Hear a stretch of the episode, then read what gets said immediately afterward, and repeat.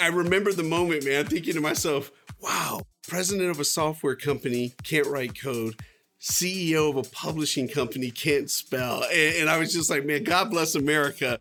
That's JT McCormick, author, keynote speaker, president and CEO of Scribe Media, and a living example of how adversity can strengthen and define you.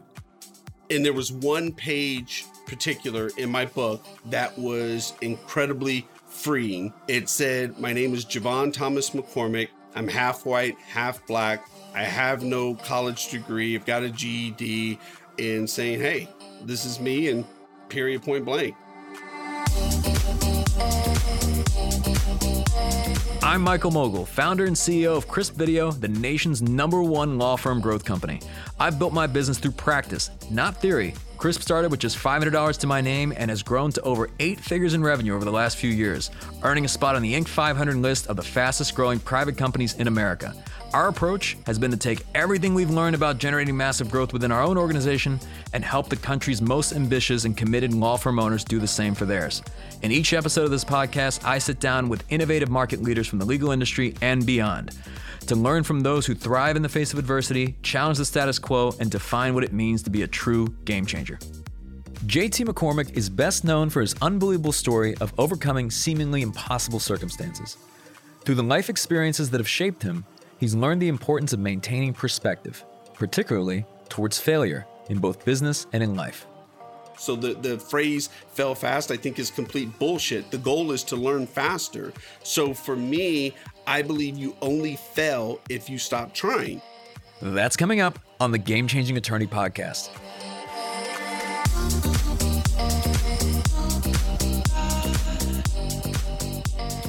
As entrepreneurs, we understand that there's a level of adversity and challenges that come with the territory. JT has a unique perspective on adversity, difficult circumstances, and most importantly, what it takes to succeed in the face of them. I don't believe I overcame adversity. I believe adversity helped mold me to who I am now. I didn't overcome it. I I worked through it. I took it in. I used it to become the person that I am today. So, you know, people will say stuff like, you know, when, when all the odds were stacked against you, how, how do you feel that you made it? Uh, personally, I don't feel that the odds were stacked against me. I, I feel that the odds were in my favor. The things that I learned from the situations that I've gone through, those odds were made me who who I am. So, uh, you know, here's another one, Michael. People say, "Well, you you had every reason to fail, every reason not to be successful." I look at it different. I had every reason to be successful with the shit that I went through. If I wasn't successful, I blame no one but myself. For those of you who might not know JT and his backstory, I asked him to dive a little deeper into his childhood. What was it like growing up in such challenging circumstances? And how did JT turn the unimaginable darkness he's been through into positive lessons he would eventually go on to apply in the business world? I'm 48 years old. My father was a black pimp and drug dealer back in the 1970s. He put women on a street corner, they sold their bodies, and then my dad took, took every dollar. And he fathered 23 children. I'm one of 23. And then my mother, she's white, so I'm, I'm mixed race, half black, half white. My mother was raised in an orphanage until she was 17 years old. When she graduated high school, they gave her a small suitcase, 20 bucks, and they said, Good luck to you. There's the world. And unfortunately for my mother, one of the first people she met was my well dressed, fast talking pimp father. And so the the only reason to this day that I, I was born is my mother had an abortion the first time she got pregnant and the abortion it was illegal and it was so bad that the second time she got pregnant with me she took her chances on raising a child so that's what i came into the world to you know my mother and i grew up on on welfare poor when, when i say poor man you've heard me make the joke you know we couldn't afford the o and the r we were just po uh, you know, free lunch. I, I know all too well what it's like to eat out of a trash can, to have something to eat. I know all too well what it's like to eat lunch Friday afternoon at school, go to bed Friday evening, and you don't eat again until Monday afternoon when you get your free lunch again. So, yeah, I grew up poor man, in and out of juvenile three different times. Uh, I was sexually molested by my dad's prostitute from the ages of six, seven, and eight. When I was eight years old, I specifically remember my dad's prostitute, she used to force me to have oral sex on her. And if I didn't do it right, she would slap me in the head, uh, pun- you know, punch me and tell me to do it right. And I remember at eight years old developing perfectionism. And I remember saying to myself, okay, I am never going to be in a position where I don't know what to do. Now, the downside of that is there's no such thing as perfect, but I was always in pursuit of being perfect because I never wanted to find myself in a position of not knowing what to do. So for for me on that, Michael, I look at a situation like that where most people will sit back, crawl under the covers, why me, get depressed, uh, but I can't change the past. I take the story and I make the most of it and figure out how I can find the positives and and go from there, man you can comfortably talk about this now, but I imagine, like, especially during those early days, I'm wondering what was driving you to uh, uh, essentially make it through every single day because these are not easy things, especially as a child. You know, su- survival, man. I believed there was something more. And, and I, I'll say this you know, we live in a society where everyone's always telling you what to do, telling you what to do, telling you what you can become, what, what you can sometimes it's not what you tell someone, it's what you show them. And I remember at 10 years old, I was living in Houston, Texas. My father had moved the pimp game down to, to Houston, Texas. He drove me through one of the most exclusive neighborhoods in, in the country, it's uh, River Oaks. And it was the first time at 10 years old I saw 10, 15, 25 million dollar homes. And these homes, one family lived in these homes, and they were bigger than the projects that I grew up in and it showed me possibility. And that became one of those game changing moments where i said wow i want one of those. I'm going to have one of those. And it became my mission of okay i saw it now i want to go achieve it so i just always believed that there could be something different I believed I could do something more in life, and and I just kept pushing. It, it was survival. Don't don't give up. Don't you ever give up. Don't look back. Keep asking questions. Outwork everyone. And, and I got to thank my mother for this one. I, I'll share this with you, Michael. As a young kid, and I don't know if she was telling me for me or if she was saying it for herself, but my mother had said to me one of the most selfish things you could ever do is commit suicide. And she said, because you may ease your pain, but you leave all of those people who love you behind to deal with the pain and suffering and the loss that that you took your life. And so when things were really dark for me as a as a kid, I always remember that because I, am not going to sit here and lie. There were times where I'm like, okay, I'm I'm done. You know, things are just hard. I'm out. It, it's over. But I always remembered she she said that, and I, I felt okay. I, I can keep going. And if someone else has done it, there's a belief in me that okay, if someone else has got that house, then I can get one and I developed this thing for for me, Michael, that first you have to love yourself. At the end of the day, if no one else loves you, no one else cares about you, love yourself, care about yourself. If you can do those two things, okay, then I have someone that believes in me, me. So for me, man, as Terrell Owens once said, I love me some me. So, so JC, I have to ask. I mean, even uh, even in the early days, as you were going through these experiences, now these adversities have helped to shape you and strengthen you. And, and you mentioned you would not be the person you are today were it not for those experiences. But at the same time, I, I would imagine that many people, maybe even most, that would go through those similar types of experiences may not have come out the other end the same way that you did. What, what do you think made you different during that time? You know, I look back at my my entire life, Michael, and there's key points throughout. You know, for me, I was in juvenile three different times as a kid. The last time I was leaving juvenile, uh, one of the corrections officers pulled me aside, big dude, big black dude. And he says, Come here, son. And he gets down on one knee, points at me in my face. He says, If you ever come back here again, you're going to man prison. I'm 48 years old, man. I don't know what it is that, about the sound of man prison, but I don't know what man what goes on in man prison. So, you know, that was a, a pivotal key moment for me because I didn't want to go to man prison. So then it, it gave me a different shift of okay, what are the things that I need to do to not go to man prison?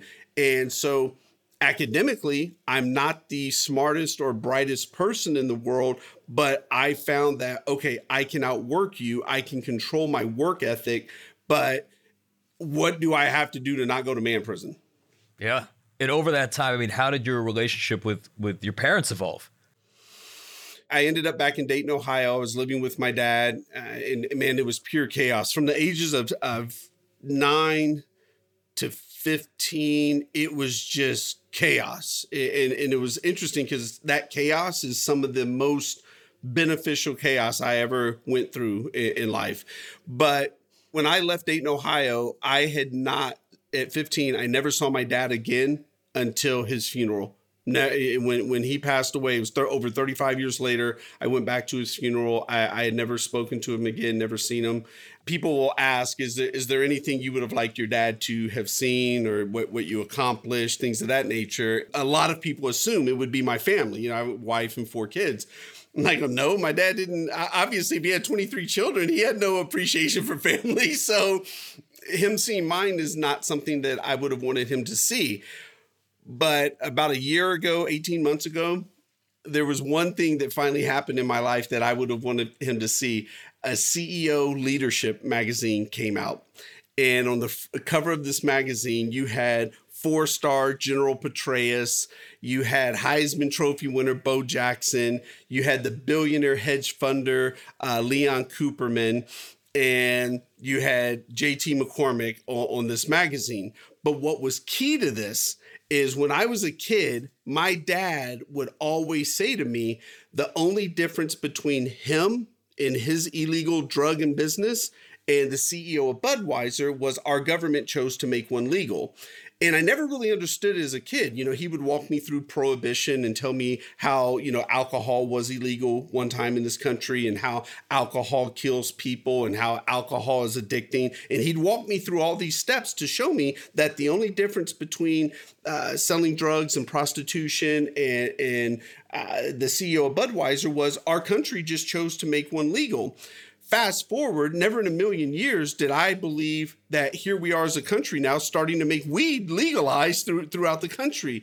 But on that magazine, what was key for me and what I would have liked my dad to have seen was I was on the cover of this this leadership magazine, but right above me was the CEO of Budweiser. I, I believe he would have been proud. And when I saw it, man, I, am man enough to admit I, I cried. And I said to myself, well played, Dad, well played. And I, I felt like he had a hand in that one.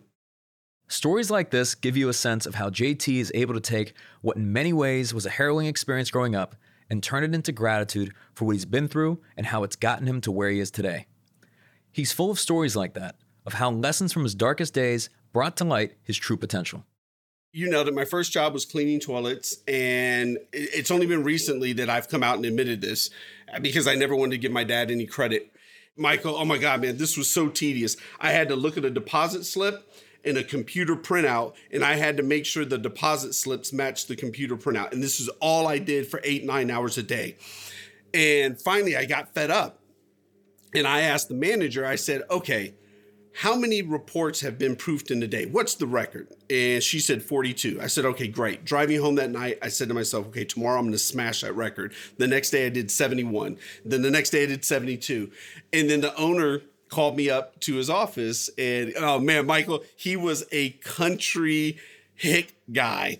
And he says, hell, Jovan, my real name's Jovan. Hell, son, what, what do you want to do? And again, for me, man, I've always been an ask questions guy. The worst you can do, Michael, if I ask you right now, hey, Michael, will you give me the Ferrari? The worst you can say is no. That's it. Maybe F no, but the worst you can say is no. But what if you say yes? So when he asked me, what do I want to do? He had this picture of him and the vice president's behind his desk in his office. And I said, I want to be in the picture. And he said, Hell, son, you got some balls on you. And I go, Hey, you asked me what I want to do. But at 23 years old, I ended up with the opportunity of being the vice president of the Pacific Northwest and having three offices, all because I was willing to put in the work and outwork everyone, ask questions, ask for what I want. So I've never been afraid to put in the hours, put in the work, do every do whatever someone else isn't willing to do, I'll do it. You, Michael, if you say take out the trash, I'm going to ask you where are the trash bags. I'm not going to sit there and say that's not my role. I don't get paid for that. That's not my job. I will do whatever I need to do to be successful. So that's really been the mantra of my career. And, and to fast forward to your point, when I was at the software company, I was the lowest paid person. There were 13 of us. I sat on a fold out metal chair in a storage closet making my sales calls. And I didn't always know what I was selling or how to sell it, but damn it, I knew I was going to get through and get people on, on the phone. And one of the proudest things for me before I joined the company, the company had done about two and a half million, close to three million in revenue prior to me joining. They had been around for 11 years. And my first nine months, I signed over a million dollars in, in business. And so that that became a very proud moment for me. And then within two years, I became the president of the company. And man, I just I'm willing to work, man. I'm willing to ask questions. Did you at any point during this time ever you know struggle with almost like this imposter syndrome. I, I, find a lot of the successful people I speak with, they even when they find themselves succeeding, they in their mind are always thinking, "Well, the gig is almost up." Did you ever feel any of that? Oh man, uh, all the time. Really, I would say up until about two years ago, there was always a big imposter syndrome with me because most people, at least if they have imposter syndrome, they can fall back and, and say, Ooh, I, I got a degree, I got a master's degree. Man, I had no academic credentials. I was the son of a, of a pimp and drug dealer. I don't know where my last name comes from. You know, a lot of people can at least uh, hang their hat on, you know, hey, my last name's Rockefeller, or I was part of the Ford. Like, there's areas where you can hang your hat. I mean, I have anything. So, yeah, imposter syndrome was just rampant with me. I never wanted people to figure out or find out who I was. Man, Michael, I couldn't hold a relationship. Man, I sucked in relationships. I was a monster. And I didn't want people to know those things because who who's going to believe in that guy? Who's going to want to hire that guy and work with that guy? So until about two years ago, big time. I mean, and then and then I go off and become the president and CEO of a publishing company. Can't spell, can't tell you an adverb from an adjective. Man, you talk about imposter syndrome.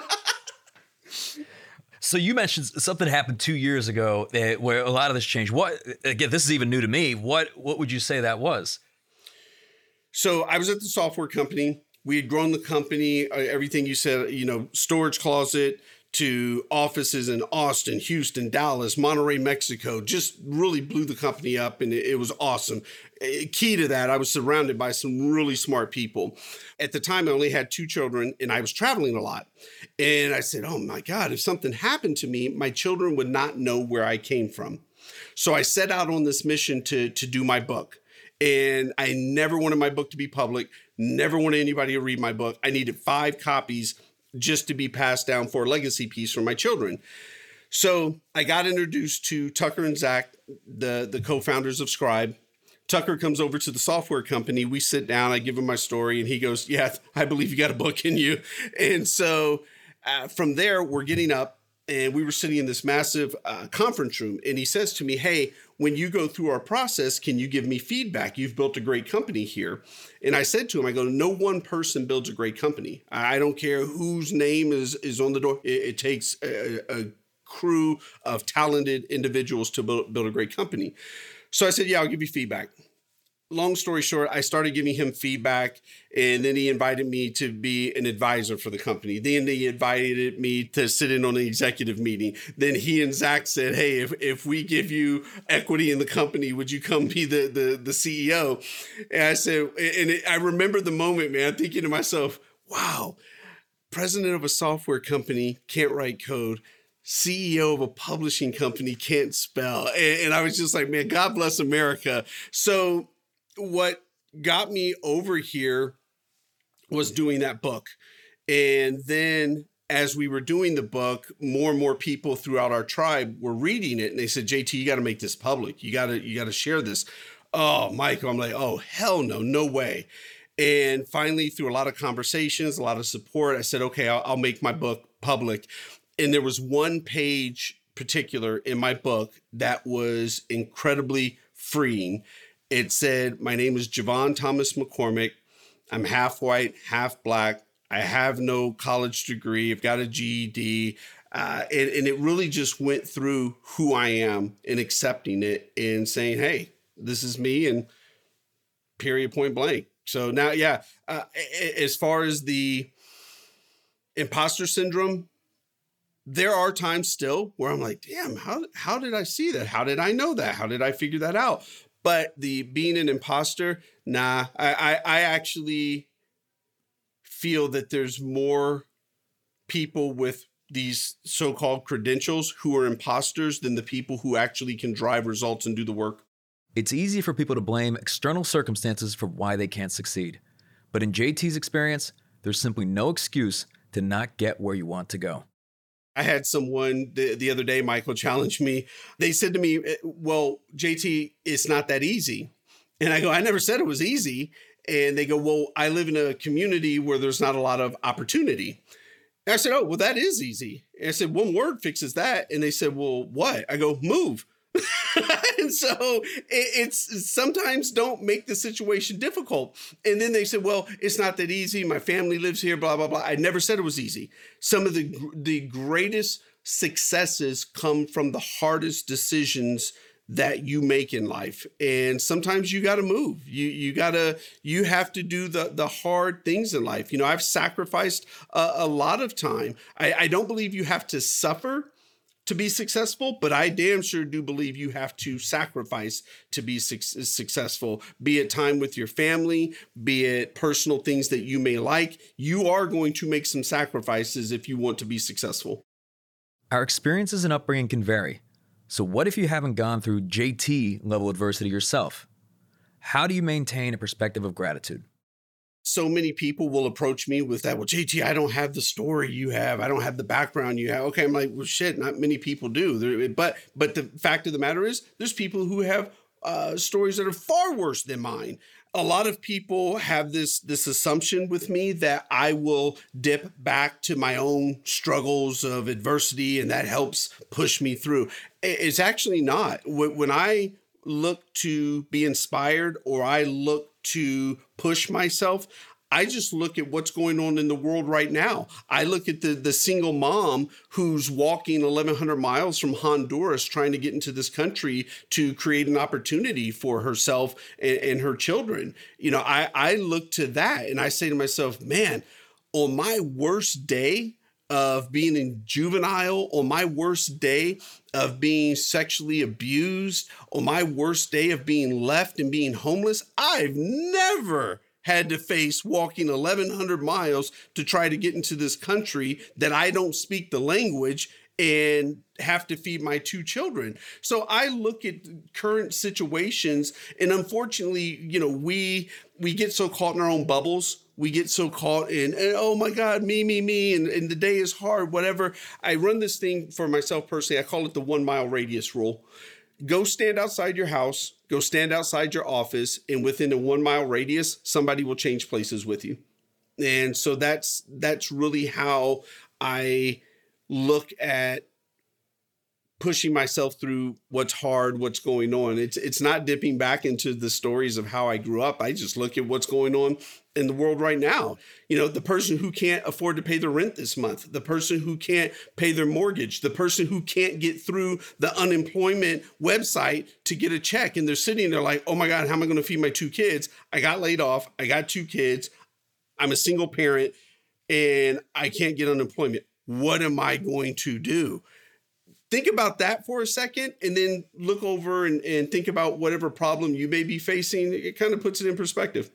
Now, let's say there's somebody listening to this right now that is dealing with a significant amount of pain, that they've had a very difficult life. Maybe it's an experience that they've already had previously. But I'm curious, at what point did you transition from viewing these adversities as just why me to then ultimately leveraging them as, as strengths, if you will, to actually then being comfortable talking about them publicly? I've always been thankful for what I do have versus on focusing what I don't have. And so I'm big on gratitude. And again, really two, three years I've been open to to sharing that. But My mom gave me this when I was a kid, and I know she would do this to try to make me feel better. She would always say to me, There's someone worse off than we are. She always say that to me. And my mother, you know, we we survived. We didn't we didn't live. We just survived. But what always pissed me off about that comment, Michael, when when she would say, you know, there's someone worse off than us. Man, even as a kid, I, I remember I was a smartass. I would always say to her, Yeah, but there's people better off than we are too, and I'm gonna focus on them. so but it's it's always been around me man to to realize there's someone in a worse position than than i am and we, we all have heard this this is very inspirational for me we've all read the stories of, of an immigrant who's come to this country with 45 cents in their pocket uh, only to find out years later they became a, a multimillionaire my attitude man again on my worst day i was born here I was born in the United States. I already have a leg up and I'm already ahead of you because I was born here. So, you know, right now you see so many people talk about privilege, privilege, and then it's turned race, you know, white privilege, white privilege, and me being half white, half black. I don't look at it from a race angle. I look at it as okay, what am I privileged to have? Okay, I am mentally well all my my arms and legs work great privilege i was born here in the country hell that's privilege uh, so i don't look at race of who's privileged and who's not i look at okay i'm at the game period. Maybe the game's harder for me. Maybe i'm starting from a different seat. I don't care. As long as i'm here i was born in the states i'm at the game. That's that's all i needed. Everything else I'll figure it out and I'll make it happen. I'm not going to use my time and bitch about who uh, who's ahead of me and Michael's family. You know, comes from a two parent home and he's a legacy uh, Harvard grad. Ah, I don't, I don't care. What do I need to do? Because whatever you did is is not going to help me. I got to figure out what I need to do. I wish I went to Harvard. You know, uh, actually, actually, I'll tell you what. I'm envious of you. I, I, I, look back at this and, and I almost wish I did not go at all to, to college because whenever I hear, okay, either someone did not go to college or college dropout, I'm like, oh man, like what what could I have done during those years? But over the years, obviously now you you've experienced a tremendous amount of business success, and, and I would almost argue that you know these days, pretty much anything JT touches, it's almost like the Midas touch, if you will. You know, how did you develop that business acumen over the years? Man, I figured out for me what are your five pillars? And I boiled my life down to what do you want to focus on? One of the greatest things that ever happened to me is when I lost all my money. And I had managed to to save up in the in the market, my 401k, investing, and I had managed to to make a million dollars, but then I lost it all did things that didn't help me make that money, did things that I, I shouldn't have been doing, broke. And then I had to look in the mirror and realize, wow, you had a lot of money, but you still had a, uh, a horrible character. You just were not a good person. You weren't a good man. And so I had to say to myself, okay, money's gone but your character's still here. Who do you want to be now? So I focused on on my character in in attempting to become the best person I could. And, and man, don't get me wrong, still made a ton of mistakes after that moment but the focus was always how do I improve? How do I get better? And that's really how everything in life has been for me. Right now, the way I do that is I take my life into five pillars God, health, family, business, and investing. If it doesn't fall within those five pillars, I don't do it. You know, I I love football. I love college football. But man, unless Tom Brady is sending me part of that $25 million contract, I really don't care. And so I, I, choose to focus on the things that are going to help me move the needle as a person. I'm in an incredible position that I found my lane. I love business. I love all things business. I don't care what your product or service is. All businesses have the back end of what I call the business of business. And you, you got to put people first then you got to have process, then you can focus on the profits.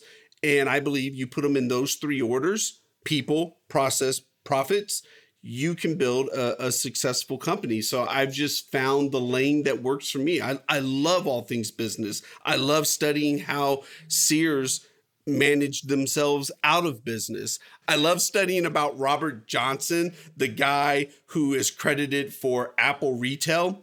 This guy has been celebrated. Oh, Apple Retail, Apple Retail. And man, uh, man, I really want him to listen to this. What I've never figured out is if you go into an Apple store, and he's credited for this phenomenal experience. Apple stores are a box with tables and iPads and phones on the tables. That's it. Where, why were you credited with this ultimate experience when there's really no experience? There are associates that will help you. They'll, they'll get the, the, the phone for you. They'll do all those things. It's a very minimal experience. And you saw when he got cocky and tried to go over to JC Penney, his ass was gone in 16 to 18 months because he really didn't create an experience. It was a box with with product. People didn't go in there because they wanted an experience. People went in there because they wanted an iPhone. The box itself provides a better experience than the damn store does. So I, I've just always been fascinated by business, the decisions that are made, why people make those decisions to, you know, be it successful or an unsuccessful uh, decision. As president and CEO of Scribe Media, JT led the organization to being named the number one company culture in America by Inc. magazine. I asked JT, what are some of the top factors that he believes earned this company a reputation like that? we call ourselves a tribe. You know, it's a team, it's a tribe, it's a group effort. There's never one person, but you always, if your principle and values are what they are, you have to live by those. You, have heard so many people have said this. It can't just be some shit you have on the wall. You have to keep them top of mind. You have to pe- treat people respectful. You know this about me. You will never ever hear me say my team. Eliminate the words I and my unless you're taking responsibility for a mistake. That's it. But when we're talking about success, oh, it's it's team effort. My three rules of leadership. Surround the company with people far smarter than yourself. Surround yourself with people far smarter than yourself. And then rule number 3, repeat rules 1 and 2. That's pretty much the the way this goes down.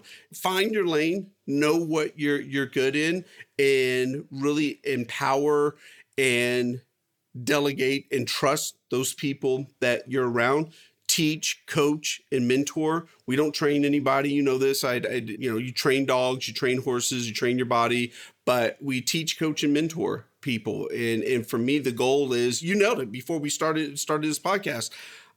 I want to teach coach and mentor myself out of a role where people don't even need me. It, it's so awesome to see things get executed on that I wasn't a part of that that have been successful because that to me is the true role of the CEO is for me to move obstacles, move hurdles, teach, coach, and mentor other people to where now I'm just a, a sounding board to help us grow as an organization. So I'm wondering when you what you just described. I mean, surrounding yourself with people that are that are smarter, perhaps more skilled, maybe even better looking than ourselves. But why is it the business business leaders they they like it's almost like many know what they're supposed to do. Why do so many struggle with actually doing them? people can't get out of their own way and, and people get caught up on titles roles credentials. You know I, am the founder and i'm the ceo and okay great. Well you could always be the founder. Doesn't mean you need to be necessarily be the ceo and some people can't get out of the way. They feel the need to be the smartest person in the room. And, the moment you feel that you need to be the smartest person in the room, your company will never scale. You you are going to be a broken company uh, as long as you're in business. So you got a lot of ego that goes into it, a lot of arrogance, and a lot of fear. A lot of imposter syndrome goes back to what we talked about. People feel like, well, wait a minute. If I bring in people who are smarter than me, they're going to realize I don't know the answers. Good. Let's identify that you don't know the answer so we can figure out how do we grow? How do we continue to get better and improve? That, in my opinion, is where so many people won't ask for help don't want to be embarrassed, afraid of looking dumb, and, and, really to push that a step further, Michael, that's the reason why one of our principles is ask questions. So many of us have worked at places where you can get fired for asking questions. You can get fired at Scribe for not asking questions. Because if you're so prideful that you didn't want to ask a question because you feared looking dumb, this isn't the place for you. So as we come full circle, I'm curious now, given your upbringing, given where you started in life to now, not only being the CEO of Scribe, at this point, probably one of the fastest growing companies in America. You've got your family, four children. I mean, you're you're featured in Forbes, all these different places. I mean, I, are you proud? Like, this actually happened a week ago, Michael. I was uh, going through a, a, therapy session uh, with my executive coach. Uh, he's an ex Navy SEAL. And he said to me, Go back to a time period in your life of where you would like to talk to yourself. And what would you tell yourself? He said, First, what's the age? And I knew immediately it was nine years old because that's when really things just derailed for me in, life. And he said, Okay, what would you say to your nine year old self? I remember how hard I was. Don't you ever fucking give up. Don't you ever look back. Keep going. Keep asking questions. Don't you ever, ever give up. And you work your ass off. Never. And, and then we paused. And he said, Did you hear how you talk to yourself? I said, Yeah. He said, Would you talk to your five year old son that way? And I go, No. And he goes, So when do you look at yourself and realize, okay, you don't have to be that hard on yourself anymore? And that really hit me because in, in many ways, I was still treating myself like the nine year old who had to get out of that. And that's not my, my life anymore. Uh, you know, my life is I, I've got a incredible wife. I've got four healthy children. I mean, even right now, man, I, I've got my computer facing out. I'm looking outside. There's a pond in my backyard. I'm watching the ducks. I live in a gated community. To your point, you know, our, our company was named, you know, one of the best, co- the number one best company culture in America. Uh, we've not had to lay any people off during this virus disruption. Man, I am incredibly blessed and I'm in an incredible position in life. But yeah, it's I am successful. That's something myself and my executive coach work on. He makes me say that I, I am successful, but it took damn near 47, 48 years. I'm 48 years old now to to admit that, man. It's been a ride. Do you have any regrets? Man, I, I do my best to not live in regret. I, I have some remorse for some situations that I was in, how I treated some uh, women, how I treated people in, in relationships. I have some remorse. I do my best to not have any regrets because even in those remorseful situations, I learned how to become better. I learned, oh, that wasn't good. Don't do that. And, and, and I'll share this last piece with you know this uh, about me I truly, in my heart, believe you only fail if you stop trying. And so I don't do fail fast. I mean, hell, my whole life I've been trying to learn faster. So the, the phrase fail fast, I think, is complete bullshit. The goal is to learn faster. So for me, I believe you only fail if you stop trying. So I've got a lot of failed relationships because we broke up. We're not together anymore. But as far as business and when, you know, first time president of a software company, oh my God, the mistakes I made. But the goal is to learn, grow, and not repeat those mistakes. And it is we come to a close. Obviously, this is the game changing attorney podcast. You're certainly a game changer in your own right. What what does being a game changer mean to you? Don't be a sheep. Don't be a follower. If someone said, "What do I attribute some of my success to?" I'll question everything. You know, why why are things done a, a certain way? When I first got to Scribe, the way we used to do a manuscript for our, our authors was we would do the interviews get all the content and then we would disappear for six weeks and then come back and give the manuscript to the the author. And again i'm not a writer Tucker has sold millions on top of millions of books. I'm surrounded by people who have gone to Harvard and Ivy League schools and are writers. And I challenged it and I said, Why do we do it that way? I said, That makes no sense to me. And they go, What do you mean? Well, if you give me a manuscript that you disappeared on six weeks, if I read the intro and it's garbage, I'm never going to make it to chapter 12 because in my mind, the whole book is going to be garbage. So I said, why don't we do this in pages? Let's do a few pages, let the author preview it. Let's do a chapter, let the author author preview it. And I got so much pushback, especially because here comes the guy with, with a GED out of software coming in challenging traditional ways that things have been done. And it took time, but then everyone was like, wow, this shit's so much better. This works. So for me, the, the game changer is don't be a follower. What can I do different? Question everything. As not not to be an ass, but question to understand, to learn, to grow, to improve. You know, for, for me, I want to go out like Charlie Munger. Charlie Munger is like 96 years old, speaking his mind. I mean, his glasses are so thick, I swear he can see the future, but he's still out there looking to learn and grow and improve. And so for me, the game changing advice guidance I would give would would don't be a fo- don't be a follower. Don't buy into the work life balance shit. If if you're one of those people who are on uh, social media 53 minutes a day. The average person's on social media 53 minutes a day. Do you know the shit that I can learn in 53 minutes a day? So don't don't be a follower. Do it different. I want to give a huge thank you to JT for taking the time to speak with us today. You know, what particularly resonated for me was when JT mentioned the importance of maintaining perspective. You know, at any given time, no matter how bad things are, there's always someone who would love to trade places with you within a one mile radius. You've been listening to the Game Changing Attorney podcast with me, Michael Mogill. If you enjoyed this episode, I'd really appreciate it if you could share the podcast with at least one other ambitious law firm owner who you believe would benefit. And you know what? Maybe more than one. For more information on our interview with JT McCormick, see the show notes for this episode in your podcast app or visit GameChangingAttorney.com. And join us next time when we'll be speaking to the heavy hitter, Glen Lerner. So just because business has gone down, you're going to cry. You figure out how to reinvent yourself. Life's about adapting. Adversity breeds opportunity, and I think we're going to be so much bigger, stronger, and faster when this thing's over.